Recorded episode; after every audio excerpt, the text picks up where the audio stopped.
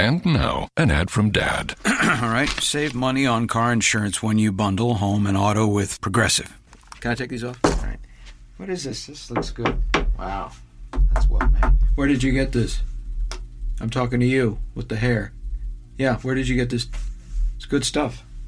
That's solid. That's not veneer, that's solid stuff. Progressive can't save you from becoming your parents, but we can save you money when you bundle home and auto. Progressive Casualty Insurance Company affiliates and other insurers. Discounts not available in all states or situations. An experiment gone wrong. A warship that tried to disappear. The only way back is forward, my friends, because this week we're listening to Ars Paradoxica, the time travel show where the year ain't nothing but a number. Later, we'll talk with the creators of Ars Paradoxica, Dan Manning and Mischa Stanton. It's all here on Radio Drama Revival. You say tomato, I say deadly nightshade. Welcome to Radio Drama Revival, the podcast that showcases the diversity and vitality of modern audio fiction. Brought to you by Wondery. I'm your host, David Rheinstrom, and have I got a treat for you, mes amis. We are going to take a listen to one of the hottest new shows to hit the pod waves in recent memory. I'm telling you, it is an embarrassment of riches up in here. When I took over this show, I spoke of a Cambrian explosion of storytelling going on in the podcast medium right now. And I am so happy to keep on seeing new and interesting shows by thoughtful, clever, and competent people. So, Ars Paradoxica is a show about time travel, fundamentally. It's about time travel, government secrets, friendship, betrayal, love, and physics. It's also meant to be enjoyed sequentially, and the more I say about the show, the more I risk spoiling things with my big fat mouth. So, why don't we settle on into the feature, shall we? Without further ado, let's take a listen to Season 1, Episode 1 of Ars Paradoxica Hypothesis.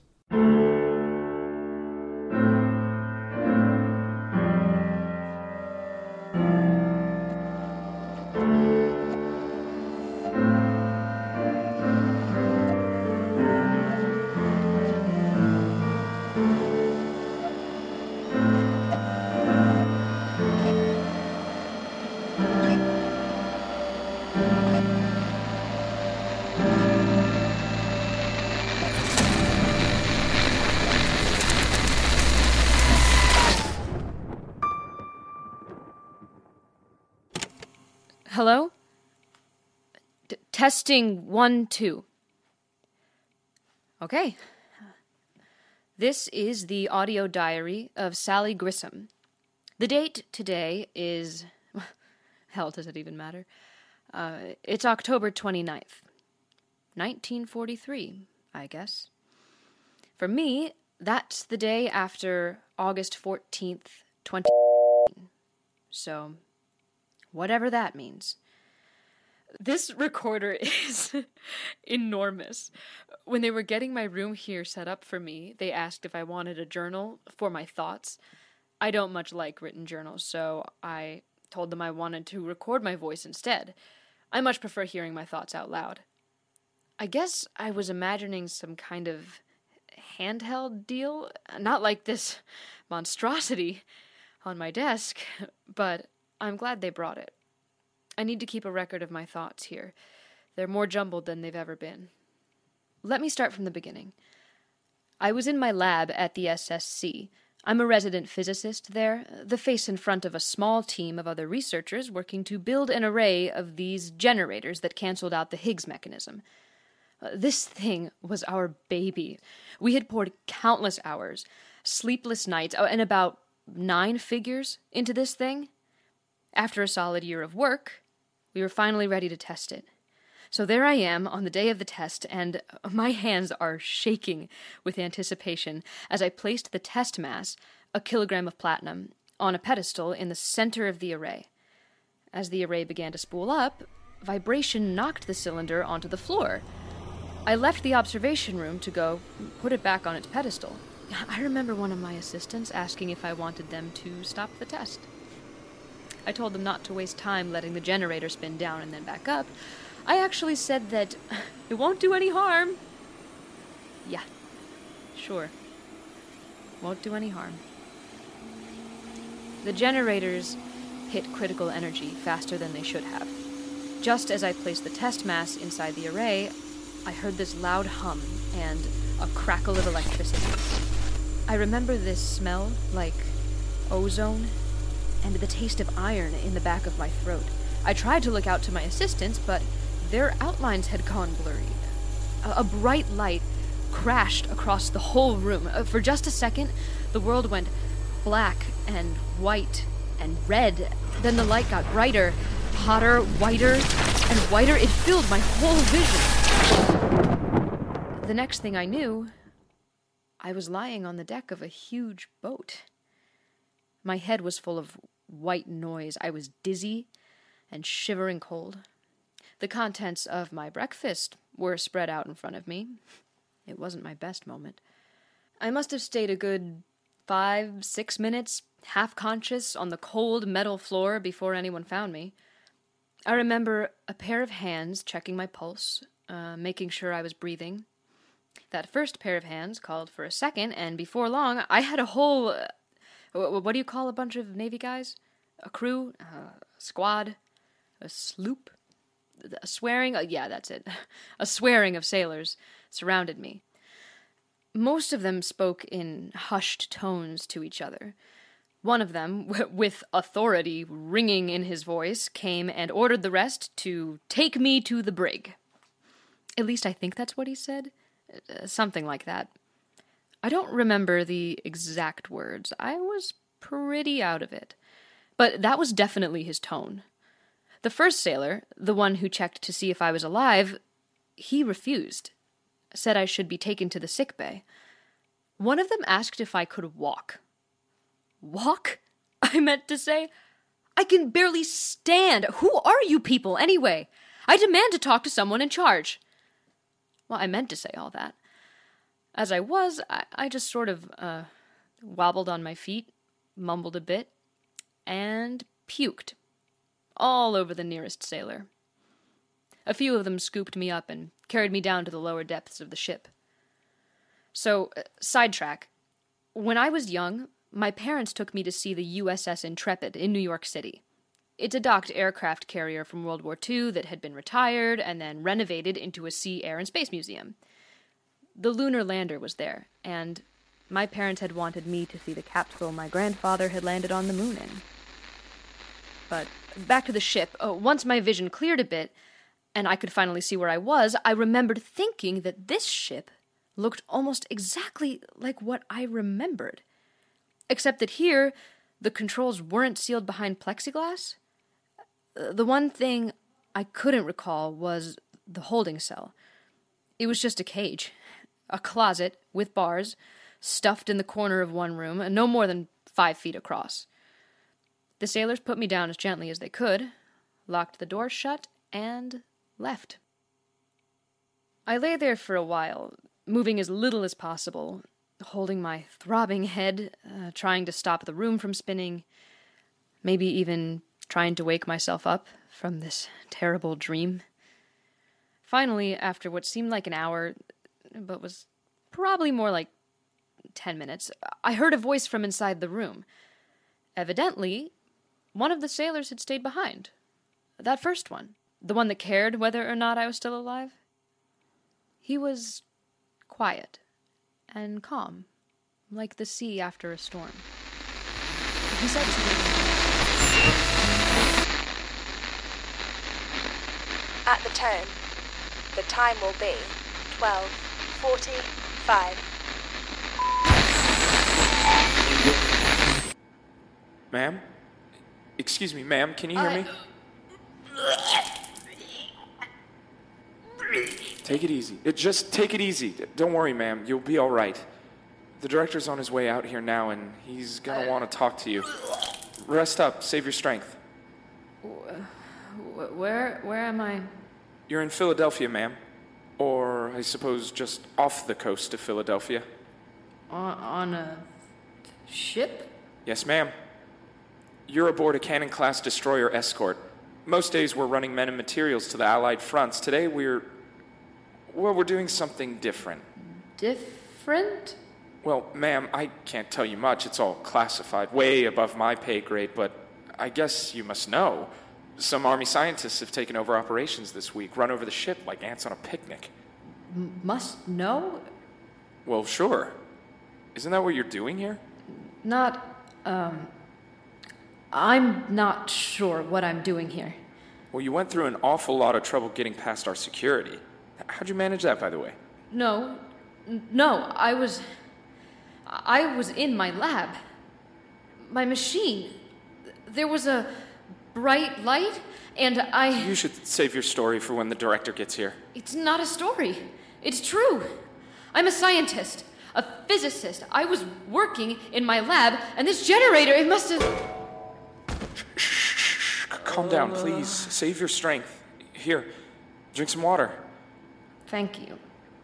What's your name? Sally. Petty Officer Chet Wickman. Nice to meet you. Now listen, ma'am. uh, Doctor. Sure. Okay, Doc. Listen. Whatever your story is, I believe you. I saw what happened. I was there on the deck when we turned our machine on. There was a big flash of white. Our thing did its thing, and then the light faded, and you were lying on the deck. I saw you appear out of nowhere. I don't know enough about it to know what they were doing. I just sailed the ship, but I know it's something weird. For all I know, you're some ordinary lady minding your own. Hell, maybe you're working with us on some other government science project. I'm not with the army. I told you. But it doesn't matter. Because the director, he's got to act as if you're a spy that snuck on board to steal his project. You dropped yourself into a whole mess of top secret, ma'am, and you're not leaving the Eldridge until he talks to you and finds out everything you know. So take it easy. I'm real sorry, but I've got a feeling you're in for a long day. They kept me in that cell for five hours. I couldn't stretch my arms, and my head was still spinning and pounding from the inbound trip. I asked for a Dramamine, and all I got was a confused look from Wickman. Apparently, they don't have that here. They carried me up to the interrogation room, and just about the time that my head stopped spinning, in walked the director. He was the utter image of a G man. Large build, a square jaw, hair slicked down to within an inch of its life, well worn black suit, white shirt, black tie, like someone out of a movie. His smile never wavered, and the lines on his face told me he'd practiced that smile a million times before.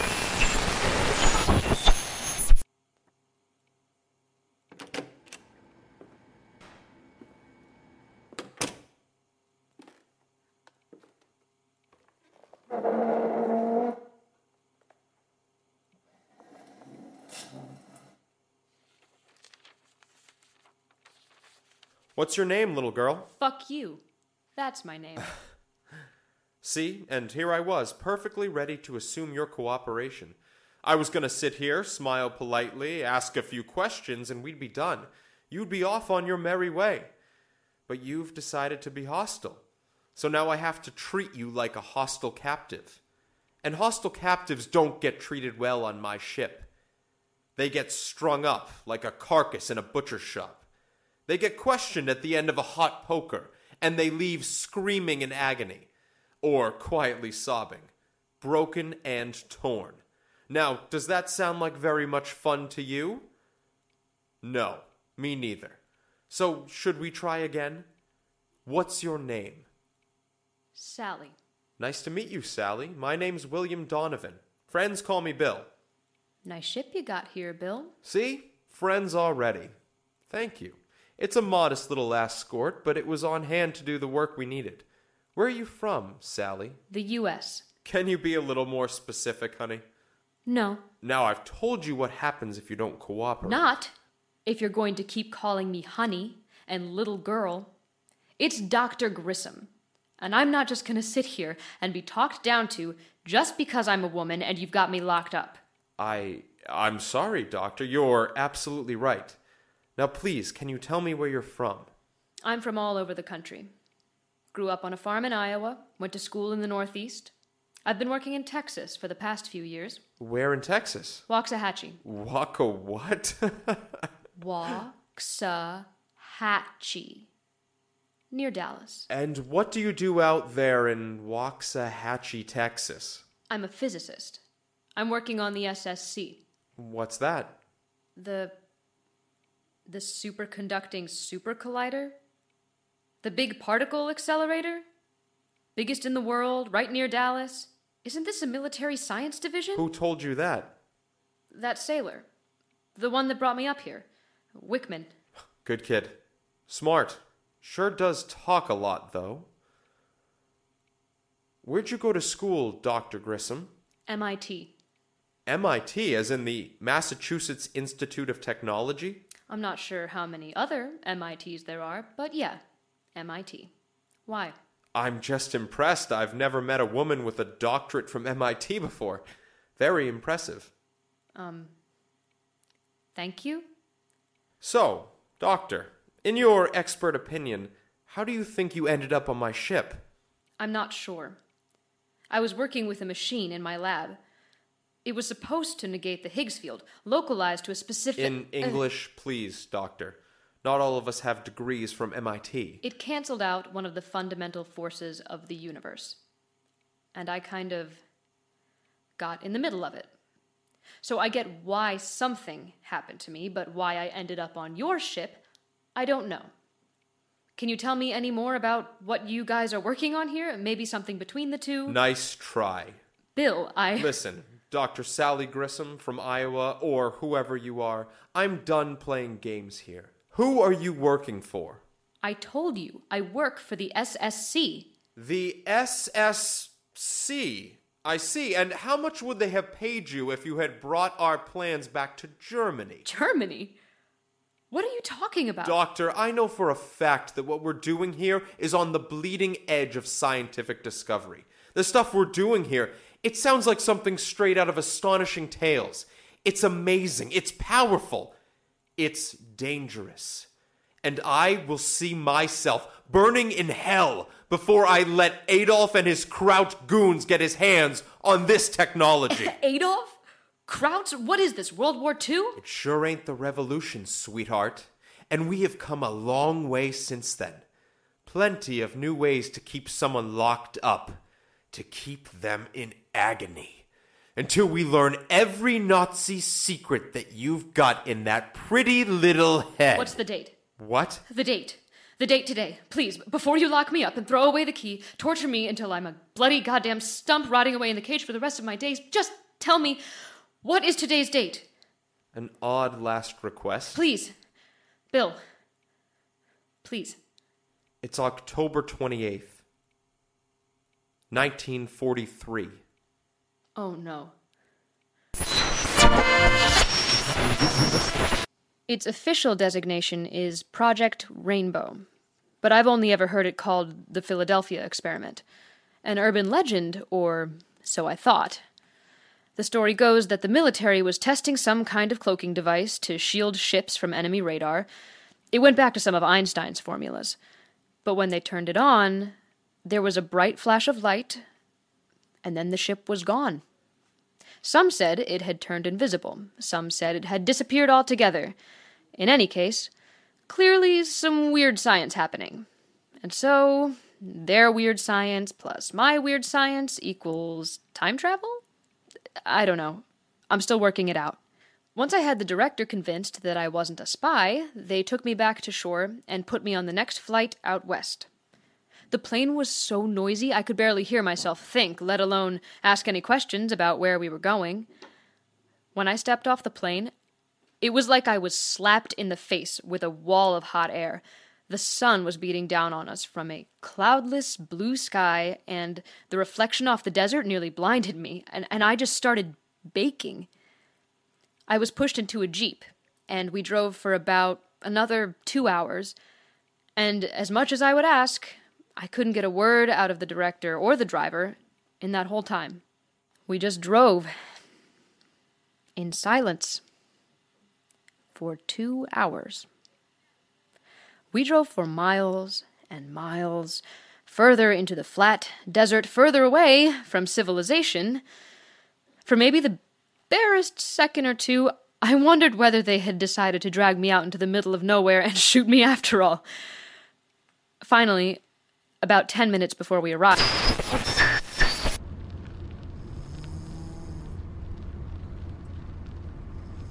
Here, Oh, read shit. this. you scared the hell out of me. Fall asleep? Yeah. Not much to the scenery, I know. Flat for miles, makes you sleepy. No shame. Not long now. Here, read this. What is it? It's a highly classified military profile on your new home. My new. What do you mean? We are rapidly approaching the town of Polvo, New Mexico. Population about 600 square miles. It's not a town you'll find on any map. That's because the US government built it two years ago. Now, the purpose of this little town is to provide a think tank for clever scientists, all run by the Office of Developed Anomalous Resources. ODAR. Here, removed from the rest of the American people, they can be free to think up new ideas for the war effort. Ideas like the machine we were testing today. So you want me to join your scientist think tank? Well, it's not that simple. You you see this town, the work that's done here, the people that live here, even the babies that are born here. It's all classified on a level so deep, barely a handful of men in the entire country know it even exists. And that includes me. Bingo. So I'm a hostage. A house to yourself, three squares a day, a town full of people just as smart as you are, and all the new gadgets the US Army can buy? If that's a prison, sign me up. But I can't refuse. No, you can't. And how long will I be kept there? Win the war for us, and then we'll talk. And that was it.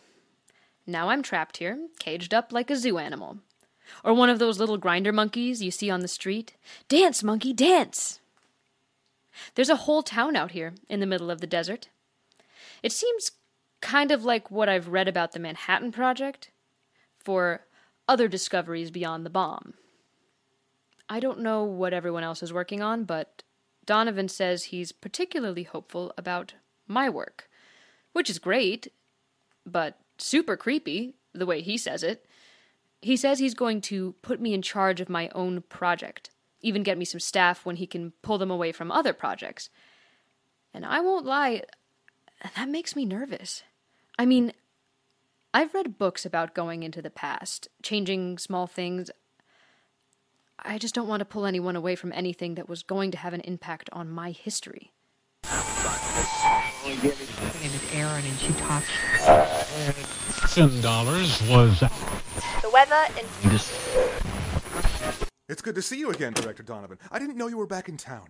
How did the rainbow test turn out? I'm sorry if I'm curt, but I'm a bit busy today. Uh, all right. w- What can I do for you, sir? You're doing some really good work here, but Thank you. We're getting more precise every day. And I don't want to get in the way of your progress. Well, that's why you brought us all in, because we're the best at what we do. exactly. But And I really appreciate the freedoms you've given us here. I know some things need to stay classified and compartmentalized, but I appreciate the chance to collaborate with experts in fields I only barely understand. Practically the whole town has a hand in the project. Anthony, can I finish? yes, sir. I, I'm sorry. It's just. I know I'm not going to like what you have to tell me. You wouldn't have brought me in like this if it wasn't bad news. We're cutting funding to the Predictive Algorithms Project. By how much? It's being reclassified as a Tier 3 project. Tier project. three? Director Donovan, sir, I know we're taking a bit longer than our original estimates, but we're a tier one project. Hell, we are the tier one project. This is the cornerstone of ODAR operations. I'm sorry. We're handing off the top tier to something new. Something new. Something new since last week? I'm afraid so.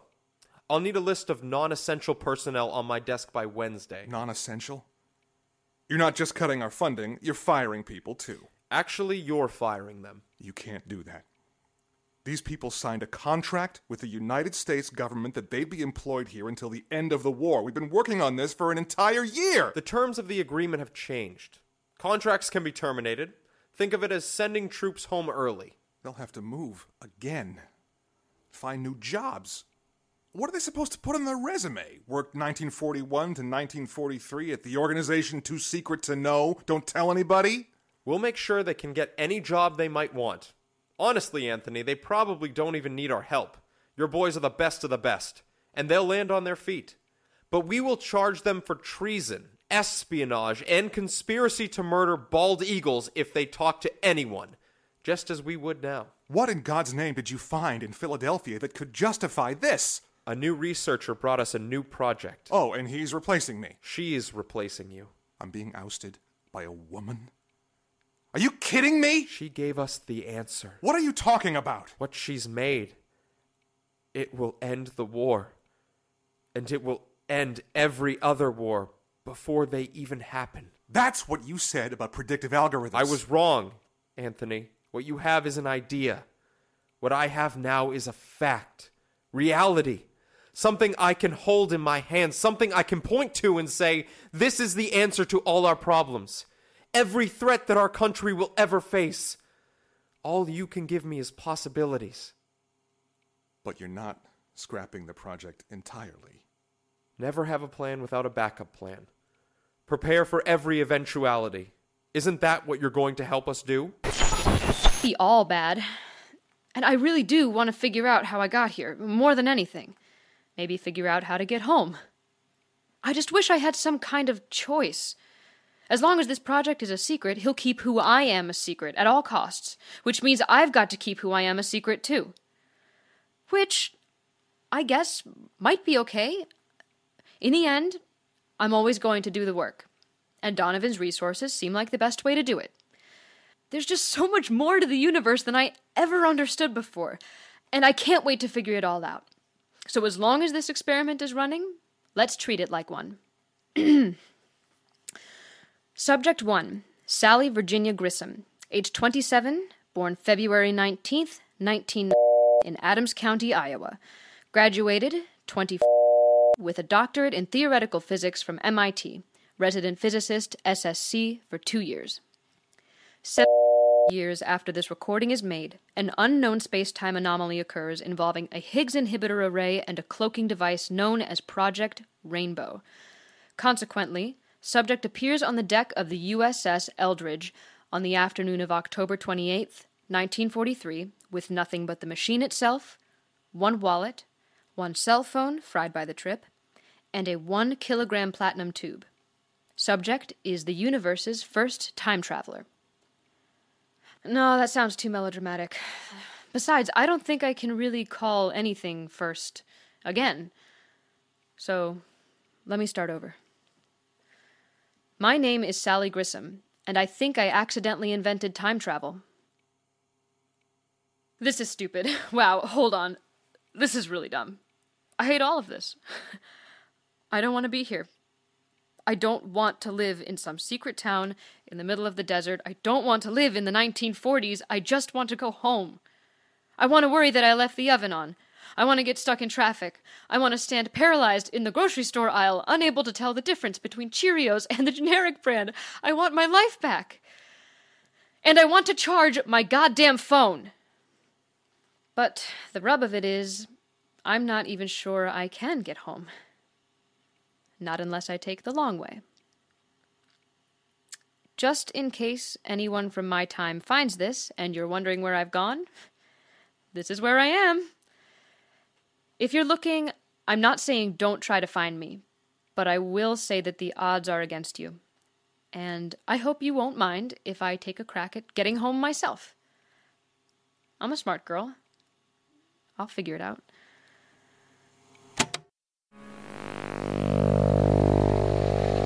Blue. Blue. 10. 16. 26. 6. 18. 4. 20. 26. 1. 14. 11. 3. 8. 6. 8. 15.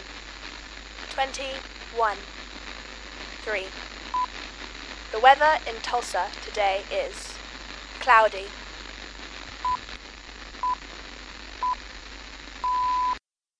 And that was episode one of Ars Paradoxica.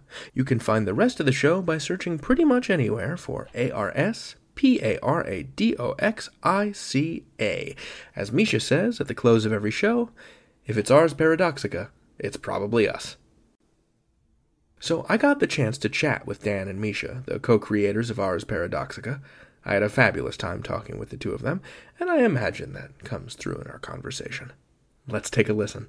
To hell with audio theater. Tell me about bread. Oh yeah, I I don't know. I just looked for yeah. This is Breadcast, Bread Pod. Dan Manning, Mischa Stanton, welcome to Radio Drama Revival. Thanks. It is a pleasure to have you on the show. Thanks for having us. We love Yeah. being here. The two of you went to Emerson College in Boston together. Uh, Dan, you studied screenwriting. Mischa, you studied audio engineering. Uh, among other things, you all studied a bunch of stuff. Uh, and you're best friends, and you used to live together in Cambridge, which is adorable and wonderful. And we'll get to the particulars of everything else. Um, but how did you first meet? Well, uh, we lived on the same floor together when I was a freshman and Mischa was a sophomore. Mhm. And something like one of the first days, uh, I was I was hanging out in our common room, and and Mischa comes in and leaves and does some work, and they put down their portable hard drive and said. Hey, I'm gonna go out. I'm gonna go out and do things. This is my portable hard drive. There's a bunch of movies on there. If y'all want to take some of it, I'm good. Uh, and I, I, I connected the hard drive to my computer, and I went through all of their, their stuff, and I was like, I like this. I like this guy. He's pretty great. and uh, we've been friends ever since. That's really sweet. Yeah, it's it's actually really adorable. Uh, our when we lived in Cambridge, uh, we had we lived with uh, three other people, and we had this just really lovely brother husbandship. It was the most beautiful, adorable, sickening thing you've ever seen happen between four 20 something males. That's really cute. And also, I never hear the phrase brother husband. Sister wife all the time. You know, I hear that all Yeah. the time, but rarely brother husbands. How did you both first get interested in audio drama? I've been doing audio for, geez, over half my life now. Mhm. Um, I started doing um, tech theater, um, theater tech, uh, when I was 12 or 13. Um, I was at a summer camp where there was a lot of arts. Bucks Rock performing in creative arts camp. It's really great. Uh, and Where where is that? Mickey? oh, it's in uh, New Milford, Connecticut, okay. which was originally going to be um, Sally Grissom's hometown, but I changed it. I think we ch- I think we changed it later. Uh, um, and I went to the summer camp, and it's got these fabulous um, facilities there. And a friend of mine um, told me that if I went to strike lights after one of the theater performances, uh, I got to stay out after put to bed. Okay. So I started doing lighting, and from there, uh, lighting and sound were in the same shop. So I jumped over to sound fairly quickly, um, and I've just been doing sound and storytelling with audio for most of my life now. Um, and so radio drama didn't feel like a huge leap. So so this really just began out of an urge to avoid a curfew. Uh, originally, yeah.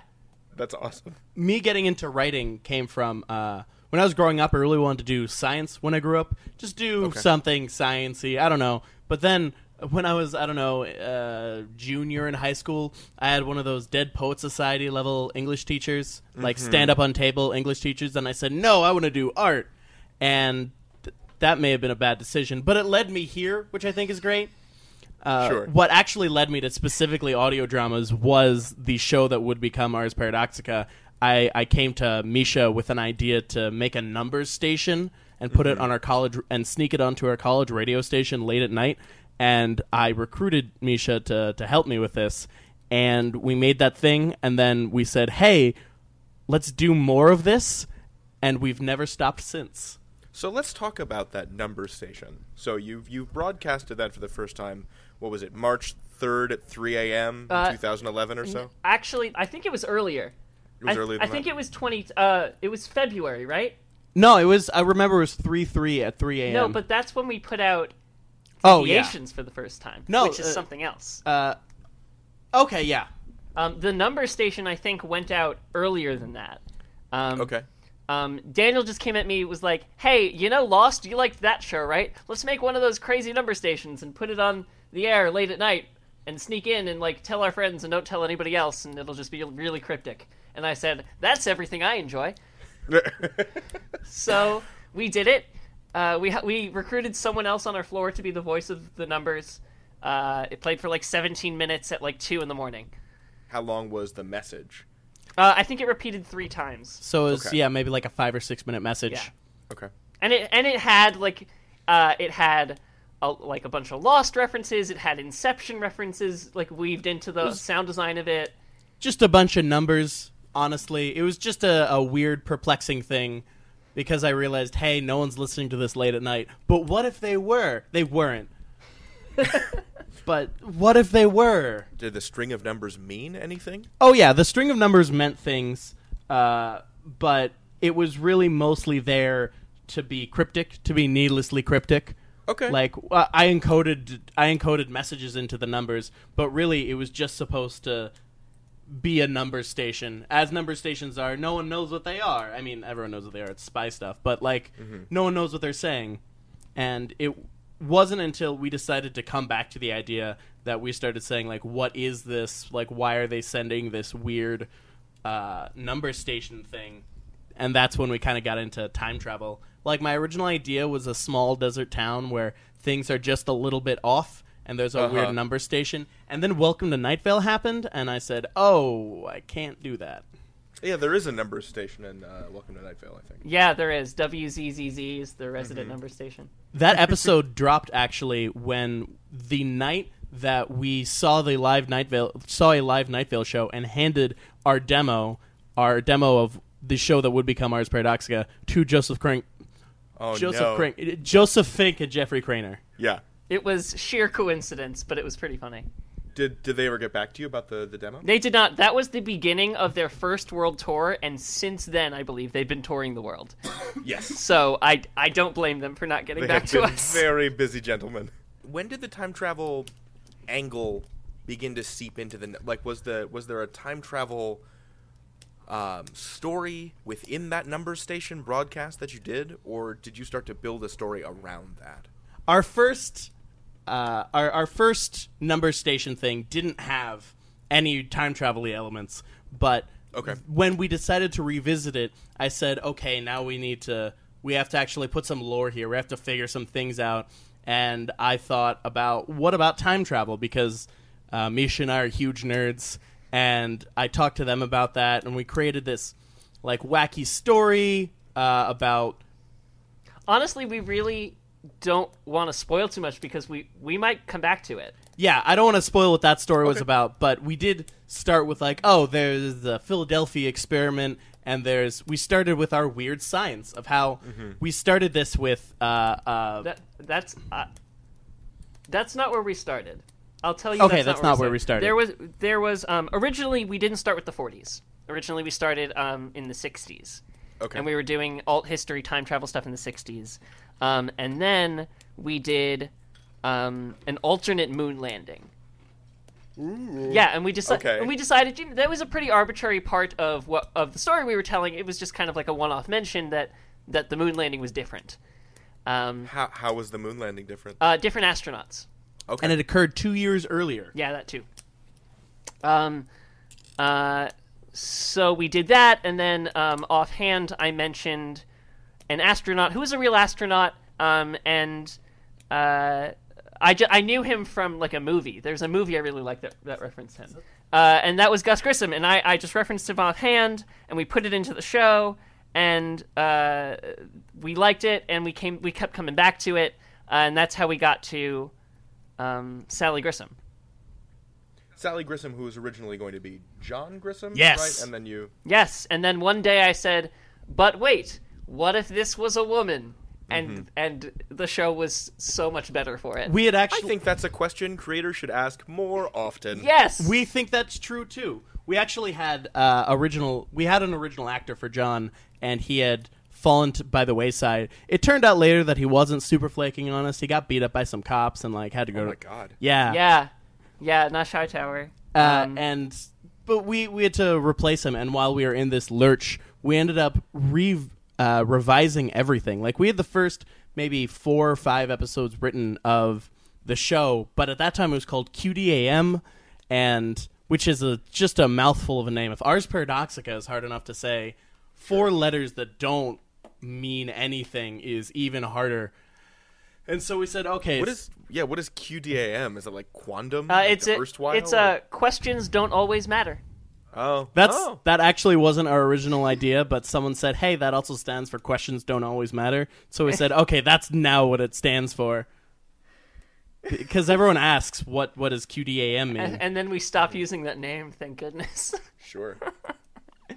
um, so yeah, so so it was John Grissom, and we had two episodes recorded with Nash Hightower playing John Grissom, um, and then and actually, the the guy who plays Jack Wyatt was playing Anthony Partridge. yeah, Mhm. that's true. Um, That was so. That was before you got Robin. That was before we found Robin. Uh, the guy who plays Jack Wyatt, Zach Ehrlich, has been a friend of mine since high school, um, and he went to college with us, and, and he's been involved. He was also involved during the early days. We we he edited our scripts um, for the really early stuff. How did you research the period specific sexism that you were going to like have thrown at that character? I'll be honest, we really don't. We just really kind of interpret, like we do a lot of historical research in general, and I think we really just think, well, if I was a if I was a woman in that time, it would be terrible. Oh, hooray! Yeah. Whenever you think something is happy on a show, you can probably just assume it's not actually happy. So you had written that you you tend to write things ending first. It's the only Right. satisfying the way to only write way to- time travel. Yeah, you really Sure. have to you have to go with the end first because you have to be able to build to something because you can s- you basically we much like time travel, the effects come before the causes. So if we Mhm. know where we're going, we can see a lot of things in and we can heavily foreshadow. So as long as we know where we're going, and we've been working on this story again for like six years now. Sure. So uh, specifically, the first season, the first maybe string of ten ish episodes, we've been working on like that mythology intensely, and it's gone through so much revision and so many changes that we really knew it backwards and forwards. And ha, S- and you can't really do that with everything. It's like the it's the first album like bump uh, like a Mhm. band's first album is always great because they've had their whole lives to work on it and then Right. their second album they have a year and a half to do it and fortunately we've talked far enough in advance that we don't have to hit that that bump too early on but it's definitely something that has really benefited us to to making a coherent story So you're bringing on more writers for season two. How does that? How how how do you integrate people into the Dan Mischa mind net? it's been a huge struggle. Um, kudos to Slack for letting us outsource that a little bit. Mhm. Um, Slack, come sponsor us. Ding. um, uh, we've really struggled because the. Sh- I mean, for five years we lived with it in only our two brains, and I, I mean, you guys don't even want to hear the the original stuff that was on college radio. It was Oh. utterly incomprehensible. You oh, but I do though. uh, me, It was actually incomprehensible by design. Yeah. We are like, let's make something weird, and no one will understand it, and they won't listen to it, and then no one understood it or listened to it. Uh, so oh, so integrating writers. Um, Yeah. We um, the first new writer who actually came on at the end of season one, um, Julian Mundy, has been a friend of mine uh, almost as long as I've been doing audio. Okay. Uh, We I met him around the same time that I started um, doing audio. Um, so he's just been my friend for a really long time, and he he's talked us through. I mean, he's just been a great like third party to like, hey, we're coming up with weird story ideas. Does this make sense? Does that make sense? Um, and so he knew he knew the mythology pretty well.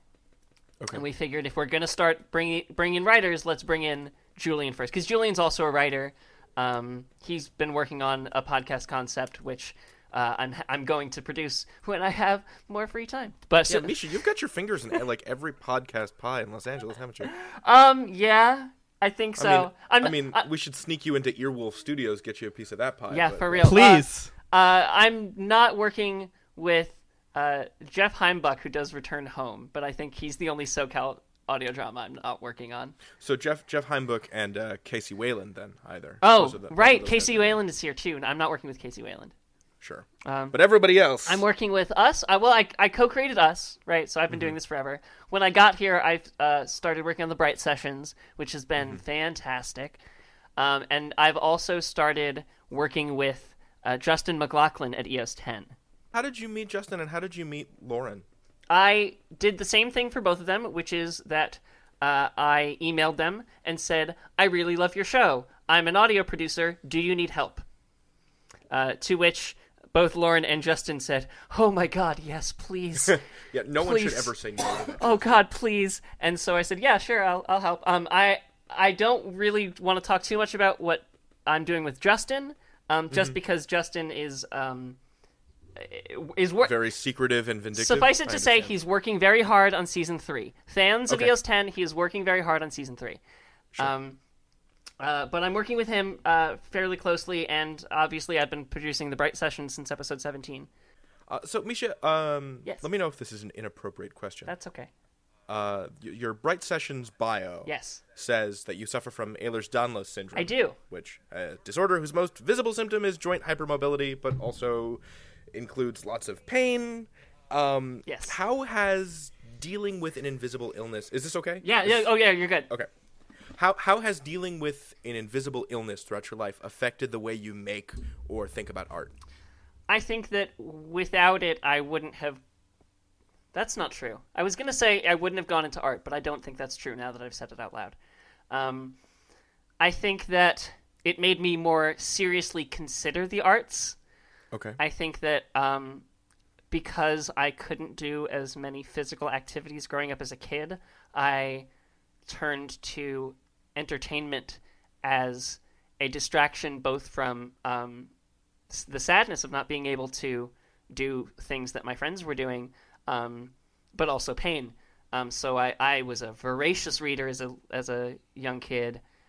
I I mean watch TV all the time. I watch movies all the time. Um, I pl- so I, I played a few video games. I'm not a huge gamer anymore. So this illness kind of made you an indoor kid. Yes, and I think without that, I wouldn't have started. I mean, I was on my laptop all the time, as right. So as soon as I got a computer, I was on it all the time, and that ju- just became my refuge. Mm-hmm. Yeah, Cool. Thank you. sure. I'm happy to talk about Ehlers-Danlos. Not enough people are in a position to talk about it. Um, Mhm. It's a pr- pretty rare disease that not a lot of people know about. Um, How do you how do you manage it now? as best I can. Um, Okay. I talk to employers up front on the first day of my job. I say, "Hey, thank you for hiring me. I need to let you know." Or even when I'm through the hiring process, I say, "Hey, just so you know." Because I work in live theater and and that requires you to be able to do some physical things, and I just say I can't do that. Um, and I'm never sure. I mean, I hope that it's people's kindness being like, yeah, sure, we understand. Um, I understand there's some pressure from like lawsuits and such. You know, a potential like, oh, if I don't hire this person Right. because they they can do some things on some days, I could be in Mhm. trouble down the line, sort of thing. Sure. Um, and I'm never sure how much of one and how much of the other. So Dan, uh, you work as a do you work as a copy editor? Is that correct? I jump around various writing adjacent positions. So I do copy editing, I do technical writing, I do content writing. That's really what I do a lot of right now is content writing for blogs for money. It's definitely not soul sucking. I love my Sure. employers. uh, but I, I really actually since I've been out here, I kind of took a month off and I've been working on ours basically full time, which has been nice. Wow. Yeah, I had, I had enough saved up, and I can't say that anymore. um, Oh right, because you moved you moved here not very long ago. You mo- here. You Yeah. moved to Los Angeles not very long ago. yeah, I moved to to California, and oh god, I think I got here maybe seventeenth or eighteenth of April. Okay. Wow. Yeah, so I am. oh, so super recent. Yeah, I just moved. So you had been producing. So you you'd been working together over Skype. So you were still in Cambridge while Mischa was in Los Angeles. Yeah, uh, and that was pr- really tough. Yeah, actually. we we actually I moved away from Boston from the Boston area um, right before we put out the first episode. Wow. It was Yeah. perhaps a poor decision.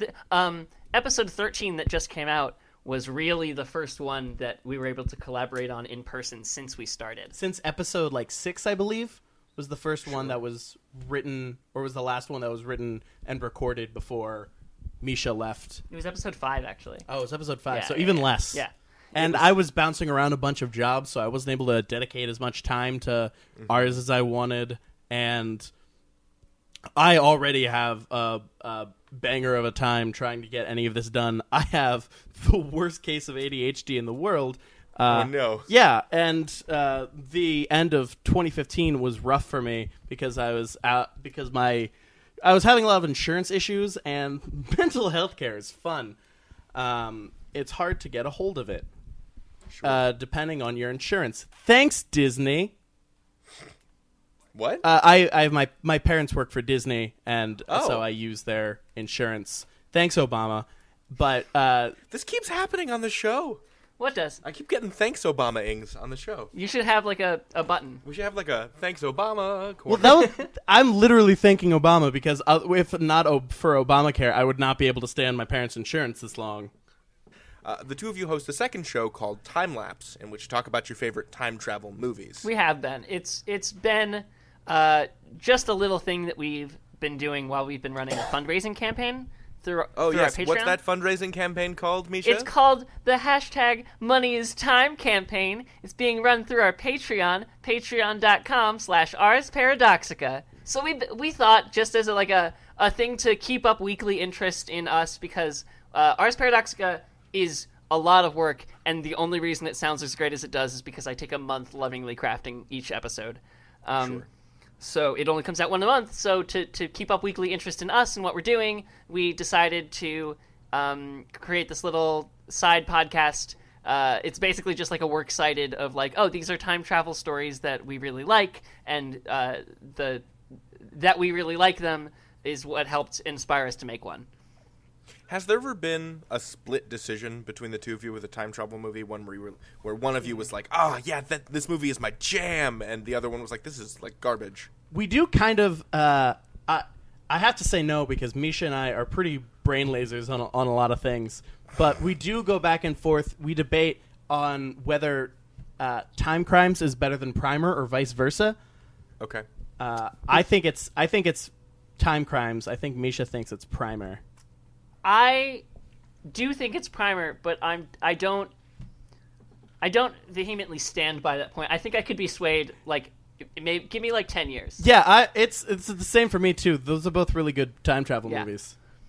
What is it about time travel narratively that appeals to you? What is it about like looking at a story and saying, "You know how I want to tell this in a non-linear way? Like I want to tell this like five different ways simultaneously." What is it about that that Well, that appeals to you as writers Well- and storytellers? nonlinear narratives are great. Like we all love our oh god, what's our, our ensemble cast, our our Rashomons. I don't know, give me some quick nonlinear. Our Houses of Leaves. Yeah, House of Leaves. Um, oh, the, ha- our- House of Leaves by Mark Z. Danielewski. Just that is hands down my favorite book because it is probably the hardest book to read. Like physically holding it in your hand and trying to absorb the narrative through the words written on the page, the way they're written Yeah. on the page, and just, I couldn't do it. Yeah, it's my favorite book. And time travel combines nonlinear. or Time travel makes a nonlinear na- or puts the idea of a nonlinear narrative into the narrative itself. It is diegetic that the mm-hmm. narrative can hop around and move around and change and is mutable. Uh, it's also great because it has this idea of wish fulfillment that you could come in and you can fix your past mistakes. And one of the early things that Mischa and I talked about when we were starting the show was that in all of these, in every single time travel story, almost universally, the person who does time travel either comes out worse than they started or exactly the same. Except for a couple that uh, uh, Superman does. Superman does time travel and gets away scot free in Superman. Um, in that one Star Trek movie, they have to go back in time and they're fine. But even Uh, Marty McFly like has to return to a present where his parents are entirely different people and his his world is is totally different and that's a that's a horrifying truth. So the one time you might think that time travel makes your life better, it totally doesn't. Um, and yeah, I agree. And just that, um, I we I can't enjoy anything that isn't talking about itself at least twice over. I can't. I, I like. I need a like a, a certain amount of meta in my life to to enjoy things for some because I'm a jerk. Um, We are all Abeds. yeah, that's us. Um, we do that with everything all the time, um, and so we wanted to make a story that other people could do that with. So there's an end. There's an end in mind for AP. Mm-hmm. Do you know how many seasons it's gonna be? We have about maybe four or five seasons of plot that we have considered and that we we can very easily make. Though the way we've set up our our end point, it is not really trying to to say as as little as I can while still explaining the thing. Uh, Right. This is why I almost don't want to ask questions about Um, the show. We have we, we have stored in our brains about five seasons worth. That said, Okay. we have the framework within all that stuff, and especially now that we're bringing in new writers who are bringing us new angles on this story all the time, um, we could go. I mean, conceivably, we could just keep going. Do you have something planned for after Ars Paradoxic, or is right now all of this just like being, just consuming all of your Uh, artistic energy? Uh, okay, so for, um, first I'm going to answer the question, and then I'm going to explain why Daniel just laughed at that question. Um, okay. Uh, the answer is uh, I have a few other podcast ideas in mind. Um, we've talked to a couple of other uh, content creators about adaptations of things and different genre things. My dad works at ESPN, so I've talked to him a little bit about doing like a sports drama. That might be cool. Okay. Um, Julian Mundy, who wrote um, episodes 9 and 12, um, has had um, a couple podcast ideas uh, on the side because uh, while he writes our show, he's not nearly as involved in the day to day. Mischa, have I told you about my my pitch yet? No, I'll tell you later. Tell me later. Ooh, tell me later. Um, so Tell me later. Yeah. So so uh, that's where we're at right now. The reason that Daniel laughed at the question "What happens after Ars Paradoxica" is because we wrote that once, um, where uh, basically uh, uh, Sally Grissom, rather than getting sent to the past, gets sent to the far future, where where technology is like re- it's like really Analogous to magic. in, society. It is, it's basically magic, um, Mm-hmm. like so far into the future that it's basically magic, and there's like a whole like guild system that runs society. It was basically like a like a you're Divergent, but Sally Grissom was there.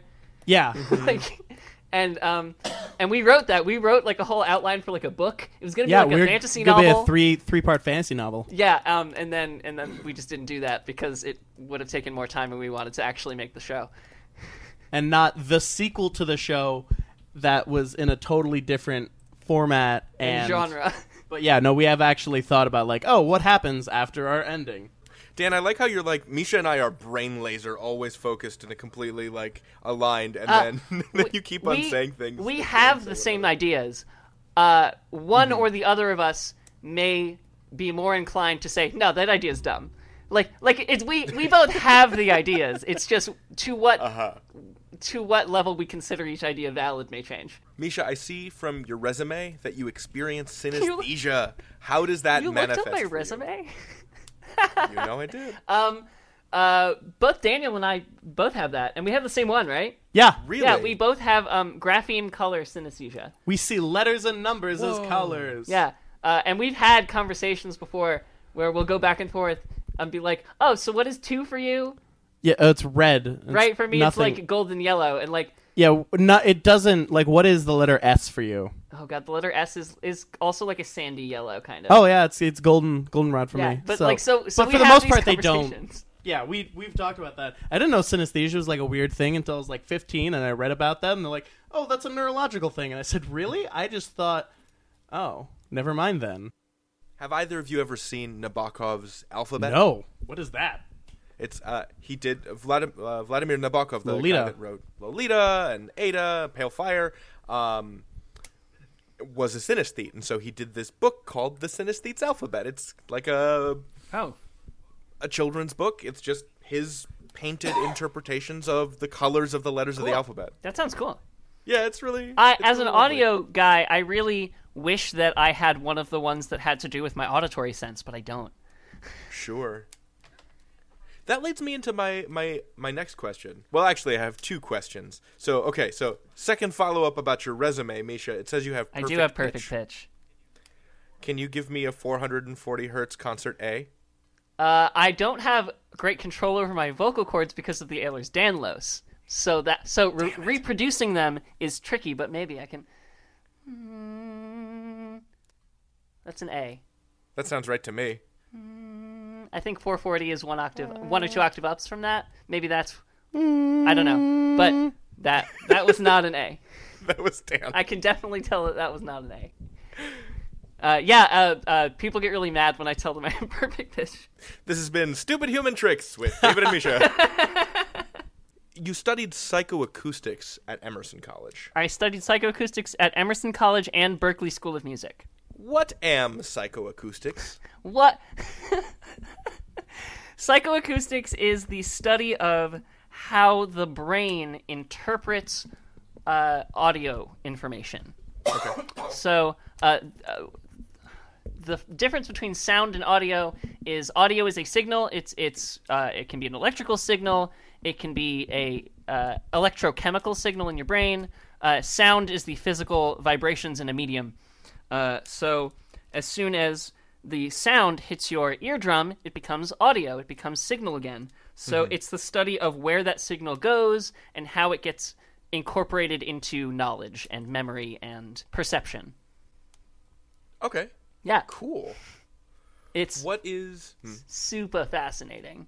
What is what is the one of your favorite tidbits about the way that the human body perceives sound? Okay, one of my favorite tidbits uh, is um, the infrasound phenomenon, whereby uh, the human ear can hear from about 20 hertz at the absolute low end to about 20,000 hertz at the uh, at the absolute high end, uh, and that degrades over time as you age as well. Um, On both ends? Uh, mostly, on the, high, end.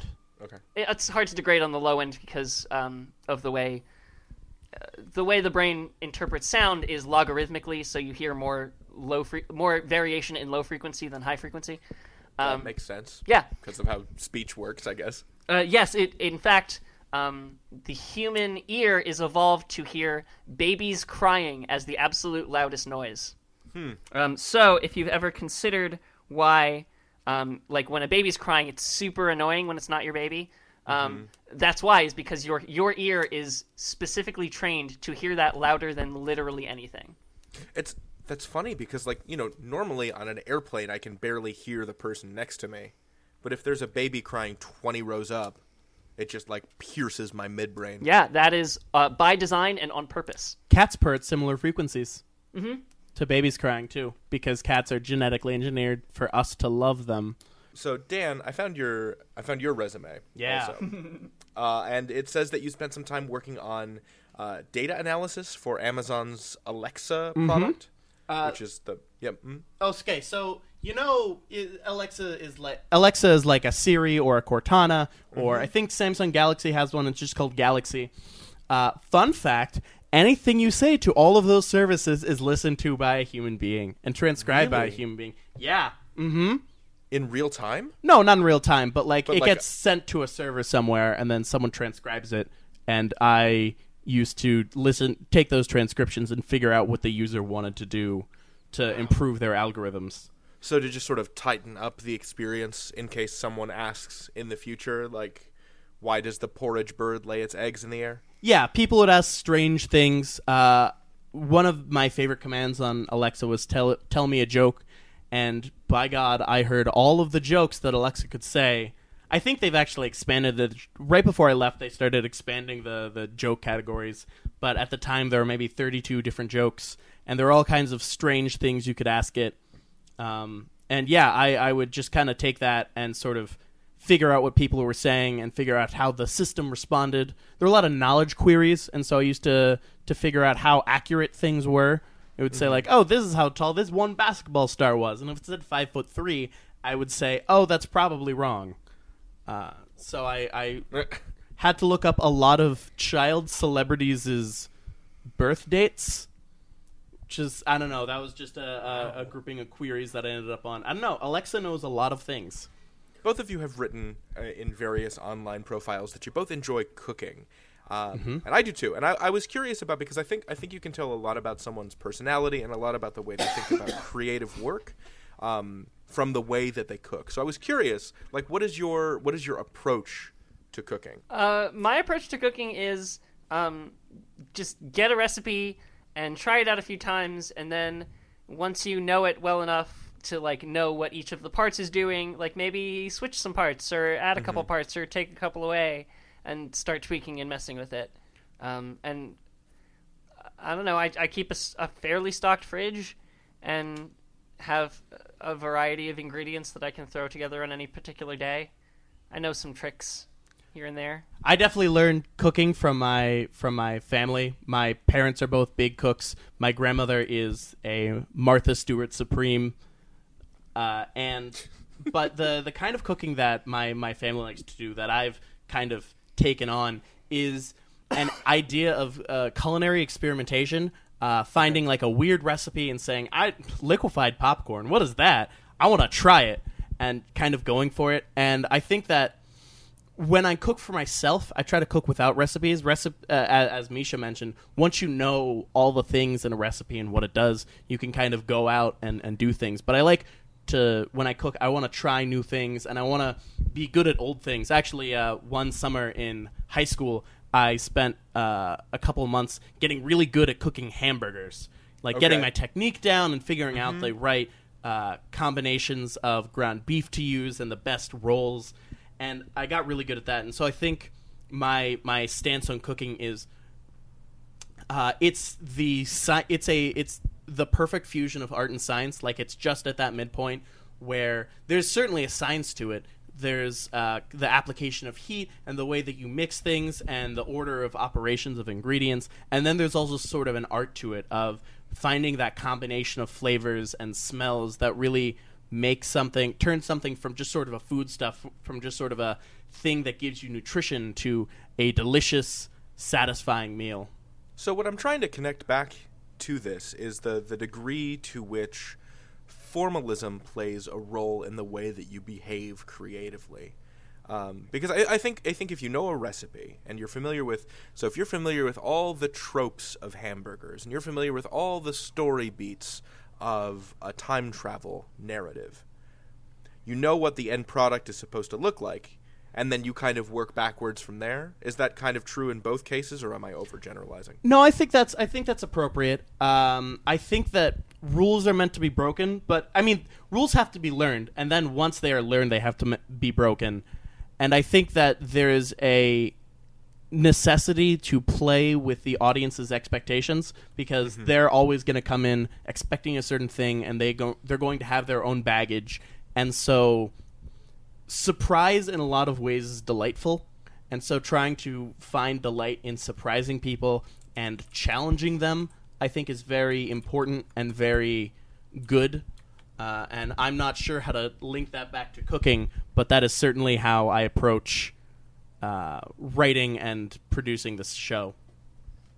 I have a dumb question about the logo. Okay. Um, does it have to do with red and blue shifting? Yes. Yes. It does. Oh, that wasn't a dumb question. No, it wasn't a dumb question at all. Um, Yay! I don't. I don't. It's interesting to me because I designed the logo and uh, I designed uh, two previous logos, um, and we felt that this one more accurately represented the science of the show, the, the Mm-hmm. in-world science of the show. Um, and it's it's a picture of a tachyon, which Right. is an art, which is a, a particle that uh, Moves always, faster than light. It always moves faster than light. It is, um, according to general relativity, you can't accelerate things faster than light. But hypothetically, if a particle were already moving faster than light, um, then it would always move at that speed and never be able to slow past the speed of light. I think. And so you would see it uh, both its past self being blue shifted and its or right uh, red shifted. Yeah. Its past Uh, self being red shifted and its future self being blue shifted because If you if you could see them, they're not if you real. could see them. Sure. Or- Except or- in our oh, show. a tachyon is a hypothetical Uh, particle. yeah, a ta- I'm sorry. Uh, a tachyon is a hypothetical particle. Um, it's uh, vaguely theorized in general relativity. A lot of uh, sci-fi uses it to explain either faster than light travel or uh, time travel. When did you when did you come up with the name Ars Paradoxica instead of questions don't matter, Uh, don't actually matter? Okay, so up until um, Nash Hightower left the show, uh, as as long as it was John Grissom, the show was called QDAM. Uh, and then when we went back to the drawing board with casting, and we decided, okay, we have to rewrite all the stuff we've already done with Sally, and we can do a lot more with that. Um, and also, if we're gonna change the name, now is the time. Okay. So we sat down on Google and started typing in things that sounded vaguely timey Oh, and also didn't get any results. and got and just went until we found something with no results. Well, folks, thank you so much for coming on the show. Of course. This was an absolute pleasure to talk to you. Thank you for spending your hashtag audio drama Sunday. Hashtag audio drama Sunday on Twitter. oh man. It's so nice to have like pod friends. Yeah, it is. It feels good. Thank you for being two of my pod friends. Thanks Aw, for being thanks our for- pod friend. Yeah, thanks for being our pod friend. Thanks for having us on. My pleasure. And thank you for being my pod friend too, listener. Your support, comments, and critiques mean a lot to me, and they affect the show. You can always reach me on Twitter at Radio Drama, and you can always email me at david at radiodramarevival.com. Now, while time itself might be a limited expanse, bounded only by our capacity to imagine, the time of a podcast is finite, and we must bring this episode to a close. But before I say goodbye, let me say some credits. Now, the music you hear thumping in your eardrums comes to us courtesy of Oakland's own DJ Stranger Danger. Follow him on SoundCloud if you know what's good for you. And now, welcome to ODARP, the office of David's awesome radio pals. Over here in this corner is Matthew Boudreau. I plucked him from the deck of a plummeting, burning airship in 1918. He produces our show. From two shifting sets of alternate realities, I bring you Heather Cohen and Monique Boudreau, who exist liminally, half in this world and half in the next.